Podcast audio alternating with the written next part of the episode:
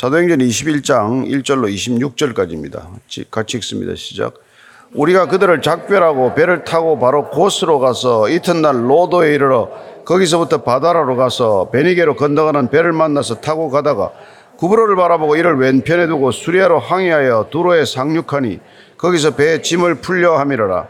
제자들을 찾아 거기서 이래를 머물더니 그 제자들이 성령의 감동으로 바울들어 예루살렘에 들어가지 말라 하더라. 이 여러 날을 지낸 우리가 떠나갈새 그들이 다 그 처자와 함께 성문 밖까지 전송하거를 우리가 바닷가에서 무릎을 꿇어 기도하고 서로 작별한 후 우리는 배에 오르고 그들은 집으로 돌아가니라.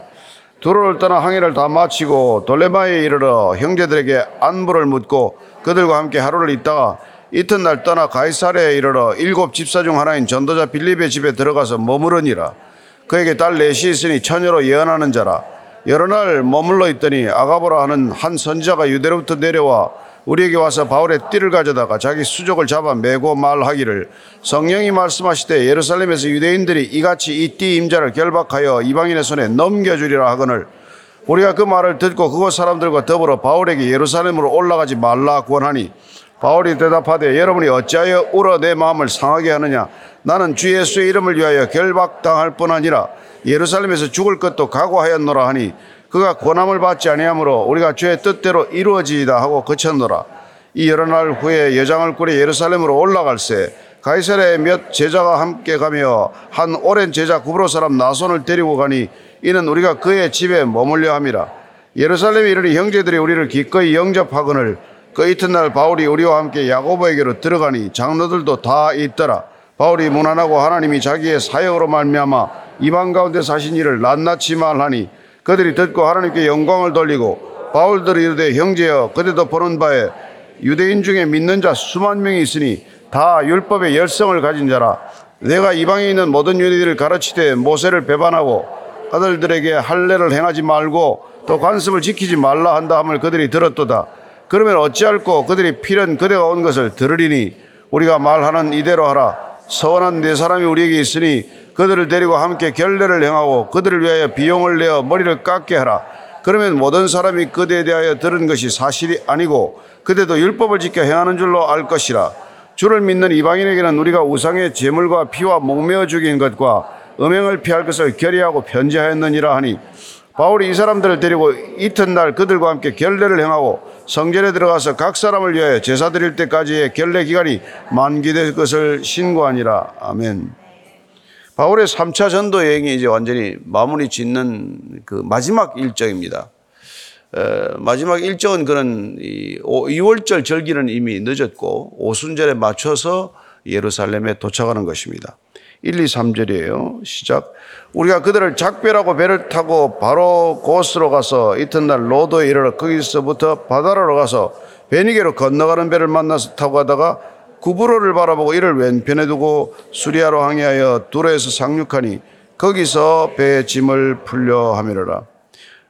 고대 당시의 항해는 이렇게 뭡니까? 한 지역에서 다른 한 지역으로 가는 직항편이 그렇게 많지 않았어요.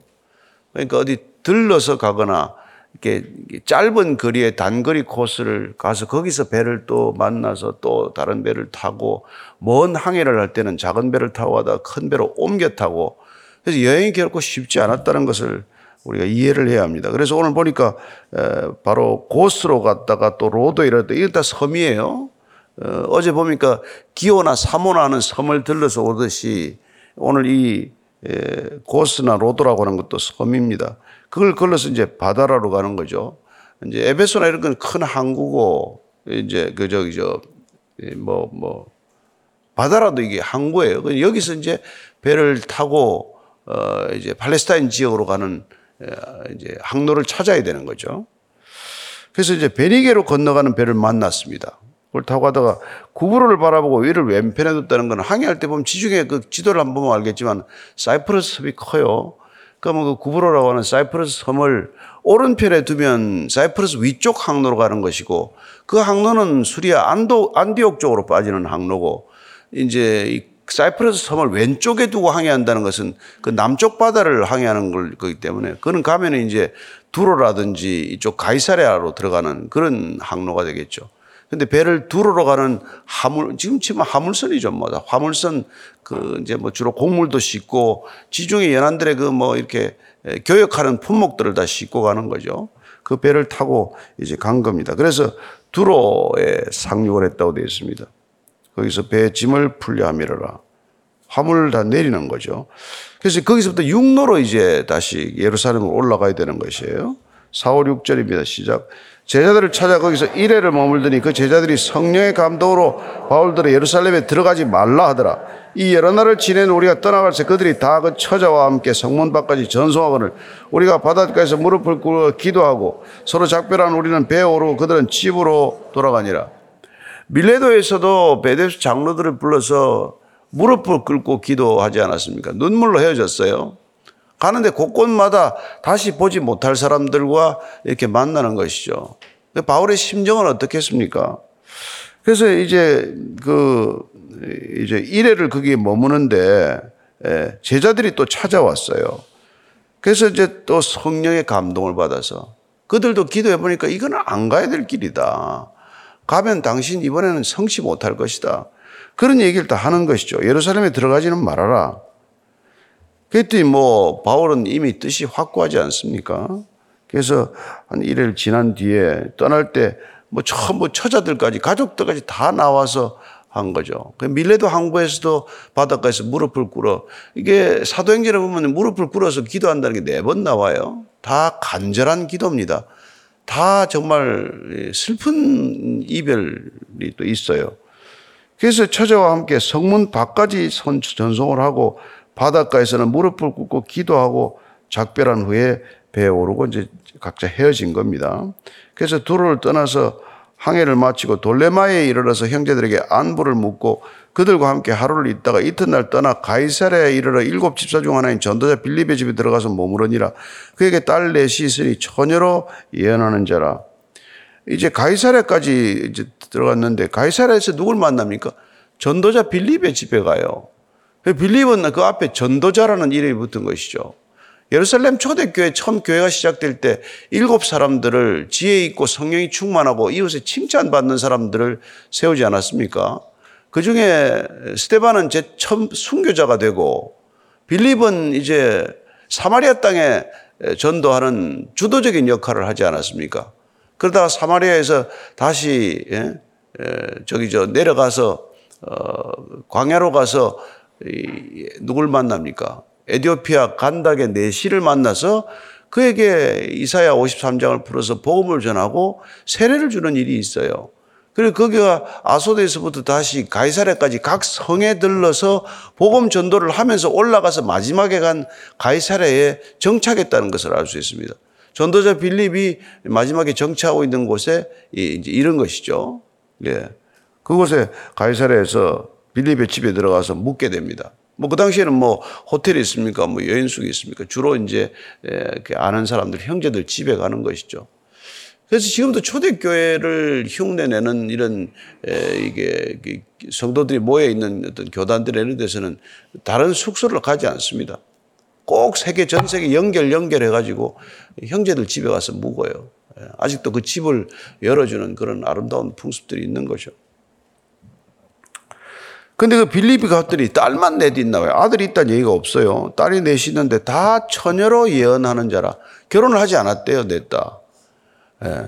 그러니까 뭐 아마 다 처녀로 이렇게 늙었는지 딸이 넷 있는데 다 예언하는 자라고 되어 있어요. 성경에 보면은 미리암으로부터 예언하는 자도 있어요. 뭐 드보라도 다 그렇고.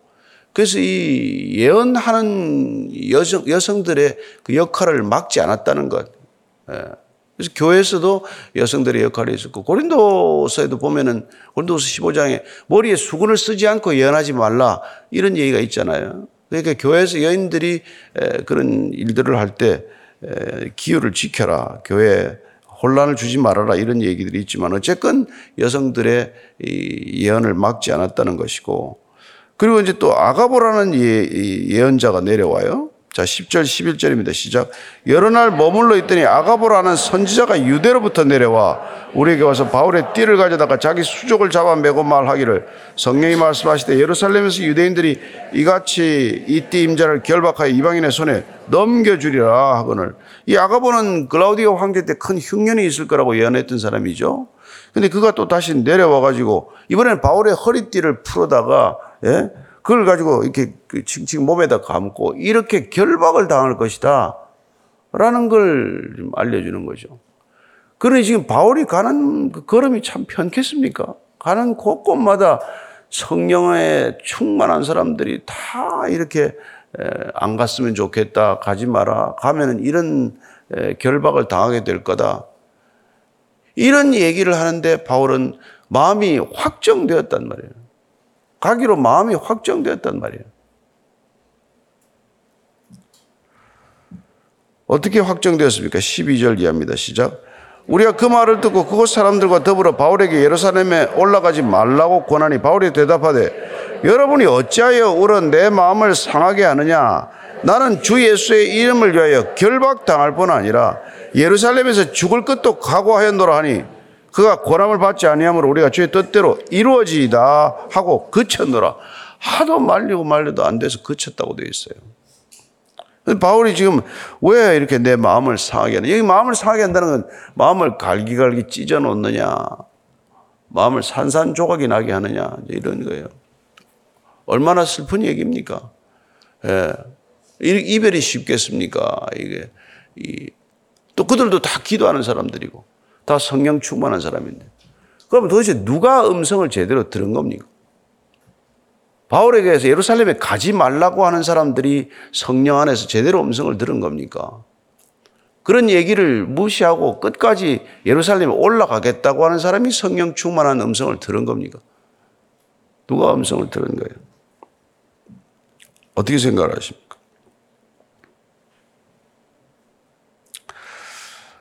골로새서 1장 24절 한번 읽겠습니다. 시작. 나는 이제 너희를 위하여 받는 괴로움을 기뻐하고 그리스도의 남은 고난을 그의 몸된 교회를 위하여 내 육체에 채우느라. 거기를 가면 고난을 받는다. 이렇게 말하는데 바울은 지금 뭐라고 말합니까? 나는 그리스도의 남은 고난을 채우러 올라가겠다. 그리스도가 받은 고난의 길, 십자가의 길을 나도 걷겠다. 이게 워낙 확고하기 때문에 여러 가지 선택지 중에서 한 가지를 선택하는 것이 아니라 내게는 한 가지 유일한 선택이 있다. 그건 그리스도의 길을 따르는 것이다. 이 얘기를 하고 있는 거란 말이에요. 우리는 모든 기도를 할 때 여러 가지 선택지를 놓고 이겁니까 저겁니까 이 길입니까 저 길입니까 바울에게는 그런 갈등이 없어요. 길은 오직 외 길이다. 길은 오직 한 길이다. 많은 걸 놓고 기도하지 않는단 말이에요. 오직 한 가지 길을 갈 수 있도록 기도하는 사람이란 말이에요. 그게 우리하고 기도가 다른 이유예요. 우리는 이 길로 가야 됩니까? 저 길입니까? 이 남자입니까? 저 남자입니까? 뭐 이 집입니까? 저 집입니까? 맨날 그런 기도를 하는데 바울은 그런 기도를 하지 않는단 말이에요. 예. 십자가의 길을 갈 수 있도록 힘을 달라고 하는 거예요. 그러면 바울에게 지금 있는 주위 사람들의 이 모든 성령 음성을 듣는 사람들은 뭐라고 이걸 얘기를 해주는 겁니까? 바울은 십자가의 길을 걸을 수 있도록 내게 힘을 달라고 기도했더니 그 사람들을 통해서 이런 일이 있을 것이라는 것을 반복해서 알려줌으로써 마음이 준비되도록 하는 길이라는 것을 아셔야 합니다. 와서 막 띠를 풀어다가 몸에다 감고 이렇게 결박이 된다 하더라도 물러서지 않고 갈 수 있도록 하기 위해서 바울에게 지금 자꾸 이 사람들이 얘기를 하는 거라는 거예요. 우리는 뭐 한두 사람만 얘기하면, 예, 주의 뜻으로 알고 안 가겠지. 이번에는 뭐안 가겠습니다. 이거, 이거 아니에요, 우리는.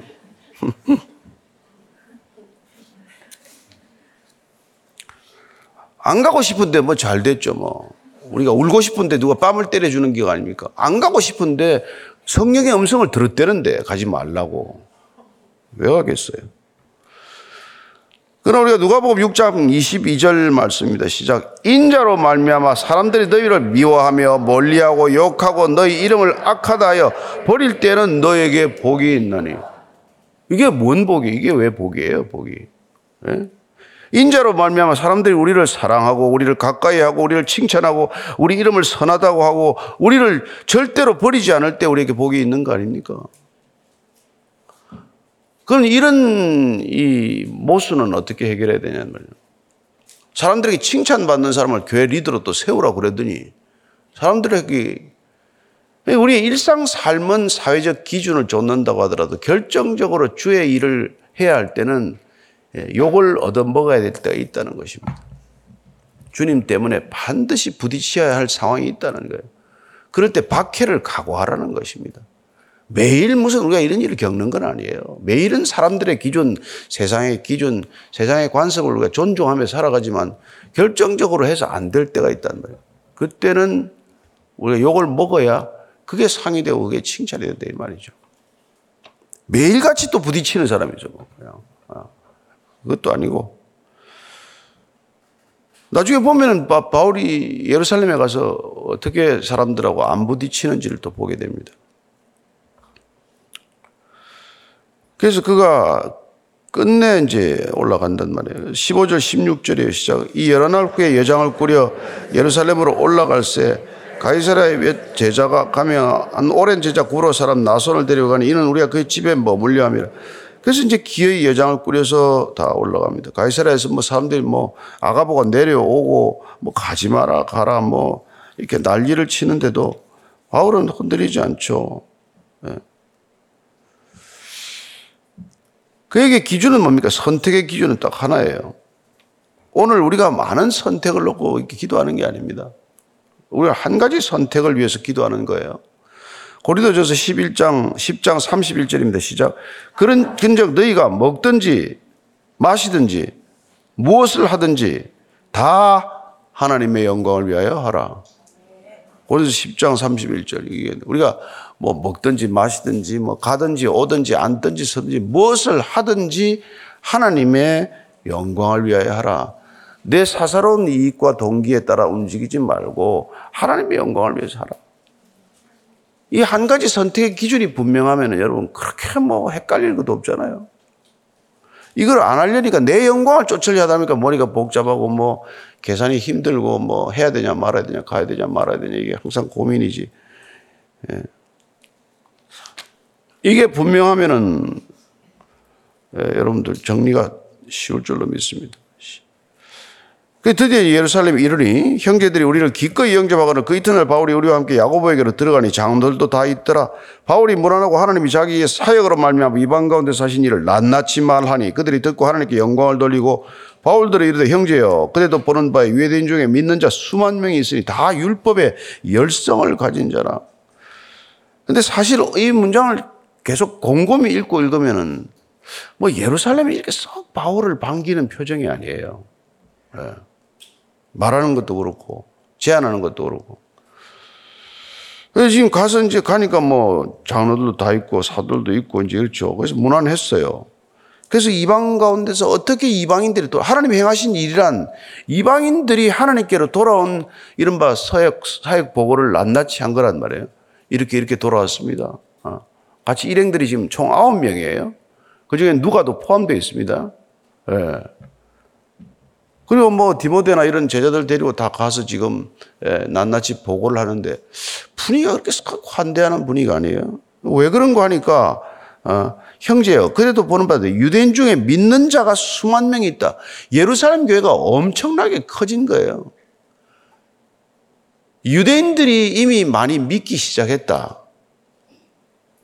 이방인들에 대한 관심이 별로 없는 거예요. 네.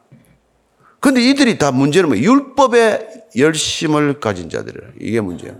유대인들 중에서 예수를 믿게 된 사람들은 율법에도 열심이었던 자들이 대부분 믿고 있다는 거예요. 그 이들이 이른바 유대주의자들, 예수님보다 율법이 더 중요한 사람들이 많이, 많이 있는 거예요. 이 안에 포함이 되는 거예요. 그러니까 바울이 율법을 뭐꼭 그 지키라고 말하지 않는 그에 대해서는 대단히 불편한 생각들이 있다는 것을 지금 간접적으로 알려주고 있는 거란 말이에요. 그래서 내가 이방에 있는 모든 유대인을 가르치되 모세를 배반하고 아들들에게 할례를 행하지 말고 또 관습을 지키지 말라 한다 함을 그들이 들었도다. 그러면 어찌할꼬? 그들이 필연 그대가 온 것을 들으리니 우리가 말하는 이대로 하라. 서원한 네 사람이 우리에게 있으니 그들을 데리고 함께 결례를 행하고 그들을 위하여 비용을 내 머리를 깎게 하라. 그러면 모든 사람이 그대에 대하여 들은 것이 사실이 아니고 그대도 율법을 지켜 행하는 줄로 알 것이라. 이건 진짜 사실 모욕적이에요. 내가 뭐 보니까 너는 모세를 배반하고 아들들에게 할례를 행하지 마라. 또 유대인들의 관습 같은 거는 지키지 말라. 그렇게 얘기한다는 걸 사람들이 다 들었다는 거예요. 음. 그 사람들이 입을 열어서 바울이 사역 도중에서 이런 일들이 있었다는 것을 넌지시 얘기하는 거죠. 그래서 그 사람들이 다 그런 걸 들었으니까 어떡하겠니? 내가 그 사람들 마음을 달래주기 위해서 우리가 시키는 대로 해라. 우리가 지금 네 사람이 있는데 이 사람 데리고 가서 결례를 행하고 나실인 서원을 할 텐데 그 비용을 네가 좀 물어라. 이 뭐해도 한 성교하다가 죽다가 살아온 사람 갖다가 그냥 푹 쉬게 해도 뭐 할 텐데 이바 이들이 이만큼 이방인들의 선교나 이방인들의 전도에 대해서 별로 관심이 없었다는 것을 사실 어렴풋이나마 우리가 알 수 있는 거죠. 그리고 유대인들의 비위, 유대인들을 열심히 있다가 믿게 된 사람들의 눈치를 보고 있다는 것, 그들의 비위를 맞춰줘야 된다는 것, 그들도 달랠 필요가 있다는 것, 이제 이런 얘기를 하고 있는 거예요, 지금 시금. 네? 바울은 지금 돌아다니면서 마게도니아, 아가야, 수아시아 다니면서 그 어려운 데서도 헌금 다 걷어가지고 예루살렘 교회가 흉년이 와서 어렵다는 걸 알고 그들에게 헌금 전화로 왔는데 그 아까운 비용 가지고 그들 네 사람 나실인 서울하는데 그 비용 좀 내줘라. 이런 얘기를 하고 있단 말이에요. 그렇게 하면 당신도 율법을 지키는 줄 알 거다. 바울은 율법을 지키는 사람이에요. 바울은 율법 지키는 사람 보고 율법 지키지 말라 그런 일도 없어요. 아니 어머니가 유대인이라고 디모데에게 할례를 받으라고 권한 사람 아닙니까? 그러니까 바울은 한 번도 믿는 자의 아들이 자기 아들 유대인들이 예수 믿는다고 할례 받지 못하게 하라 이런 말을 한 적도 없거니와 그걸 막은 적이 없단 말이에요. 근데 사실이 중요한 게 아니라 이 말입니다. 이 세상을 살다 보면은 사실보다도 더 중요한 게 인식이란 말이에요. 바울에 대한 사실은 사실과 다른 얘기가 다 돌아다녀요.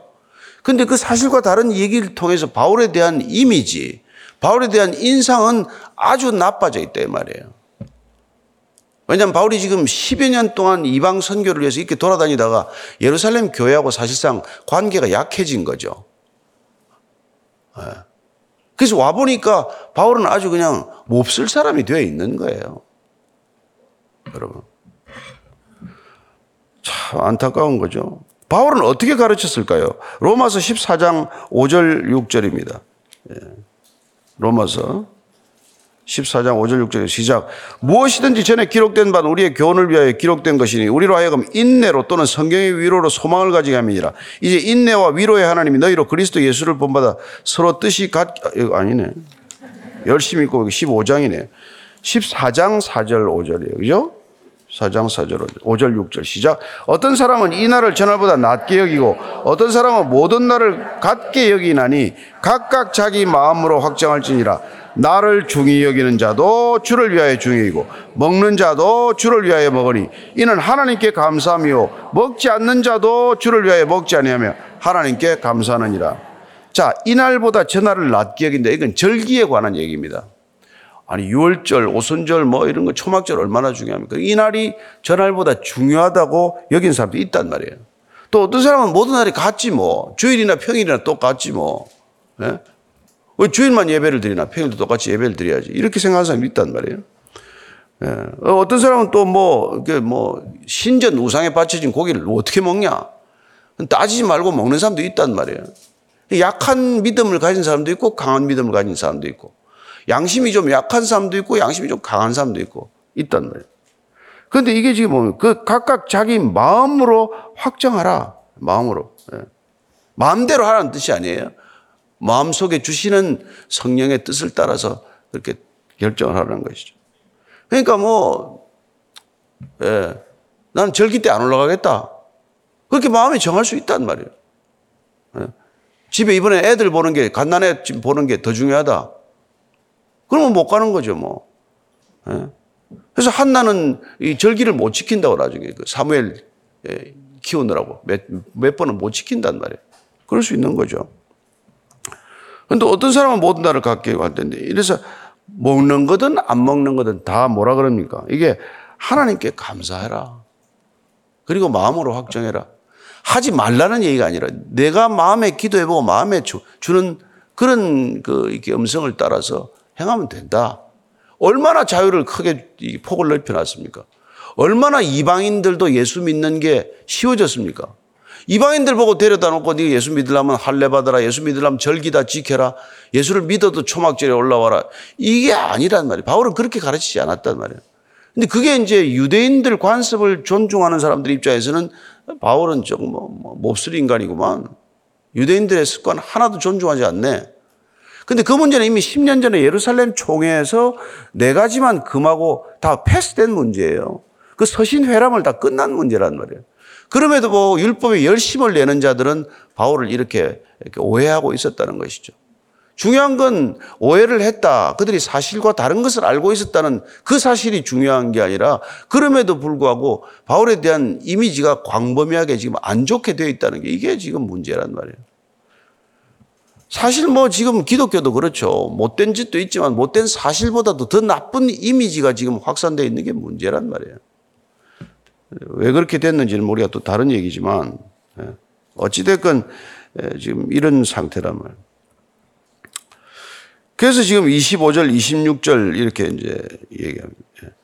주를 믿는 이방인에게는 우리가 우상의 제물과 피와 목며 죽인 것과 음행을 피할 것을 결의하고 편지하였느니라. 이거 10년 전에 결정한 거예요. 그리고 바울은 이에 따라서 이 서신을 가지고 안디옥 교회에서 다 성도들 전체가 모인 가운데 이걸 회람했고 그리고 이 사실을 가지고 헬라 지역 선교할 때 다 이걸 기준으로 선교를 했단 말이에요. 근데 지금 이런 소리를 듣는 거예요. 그래서 바울이 그러나 이 양보를 합니다. 바울이 자존심을 꺾었어요. 그리고는 이 사람들 데리고 이튿날 그들과 함께 결례를 행하고 성전에 들어가서 각 사람을 위해 제사 드릴 때까지 결례 기간이 만기된 것을 신고하니라. 이걸 존중해 준단 말이에요. 왜? 지금 바울이 예루살렘에 온 목적은 단 하나예요. 헌금을 전한다는 것이 외형적인 것이지만 본질은 교회는 하나다. 교회는 하나 되어야 한다. 라고 하는 이 본질과 대의를 위해서 이 지엽적인 것들을 양보할 수 있다. 그래서 지금 뭐 선하라 그러면 선하고 결례하라면 결례하고 지금 바울이 불결합니까? 아니란 말이에요. 일주일간 결례를 해야 돼요. 그걸 다 해주고 있단 말이에요. 왜냐? 교회의 일치와 연합을 위해서 비본질적인 것에서는 양보할 각오가 되어 있다. 예. 주님의 십자가가 높이 들려 있다면은 그 밑에서 우리가 뭐 어, 비본질적인 것들은 가지고 다투지 않겠다. 이게 바울이 이제는 확고한 입장이 된 거란. 저는 오늘날 교회가 예, 정말 예수님을 머리로 삼고 있다면은 예, 주님의 말씀에 합당하게 사는 게 본질이지. 그 뭐 뭐뭐 카페들을 빨간색으로 하냐 파란색으로 하냐 뭐 단을 높이 하냐 납이 하냐 단을 중앙에 놓냐 가에 놓냐 이거 가지고 시비할 게 없단 말이에요. 어떤 교회가 단을 중앙에서 일로 옮겼다가 교회가 깨질 뻔했어요. 뭐 그런 일이 한두 번이 아니란 말이에요. 단에 신발을 신고 올라가냐 내리냐 뭐 가운을 입어야 되냐 마냐 여러분 이런 거 가지고 헷갈리지 마십시오. 예. 그건 기도해보고 마음에 드는 대로 하는 건 좋지만 그러나 우리가 자기를 부인하는 것 이런 건 결단코 여러분 우리가 포기해서 안 될 일이란 말이에요. 오늘 기도할 때 하나님 내가 부인되게 하옵소서. 예. 나를 고집하다가 주님 부인하는 일 없게 하옵소서. 한번 그렇게 기도하고 우리가 또 무별, 무별 예배가 아니지. 내일은 또 모이, 모이는 날이네. 같이 주일 예배를 위해서 기도하고 같이 합시다.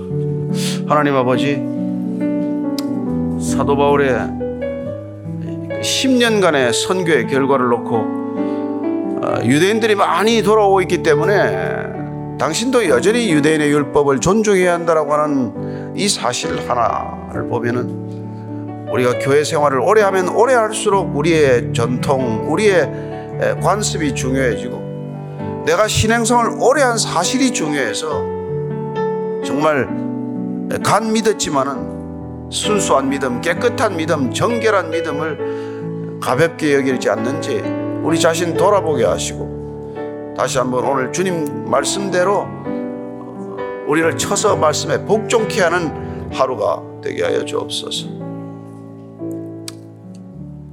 주님, 주님을 따른다 하면서 세상 곁눈질 하느라고 여념이 없습니다. 주님을 따른다면서도 여전히 세상이 기준입니다. 주님, 날마다 자기를 부인하지 않고 따라갈 수 없는 이 길, 오늘도 오늘 하루 내가 죽노라 선포한 바울의 선포처럼 오늘 하루 내가 죽고 내 안에 그리스도가 사는 것 세상이 알게 하여 주옵소서.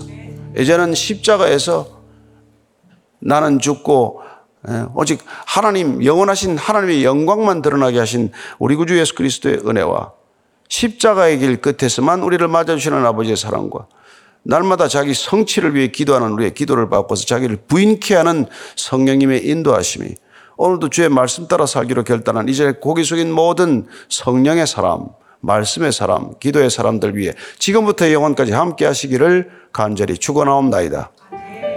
아멘.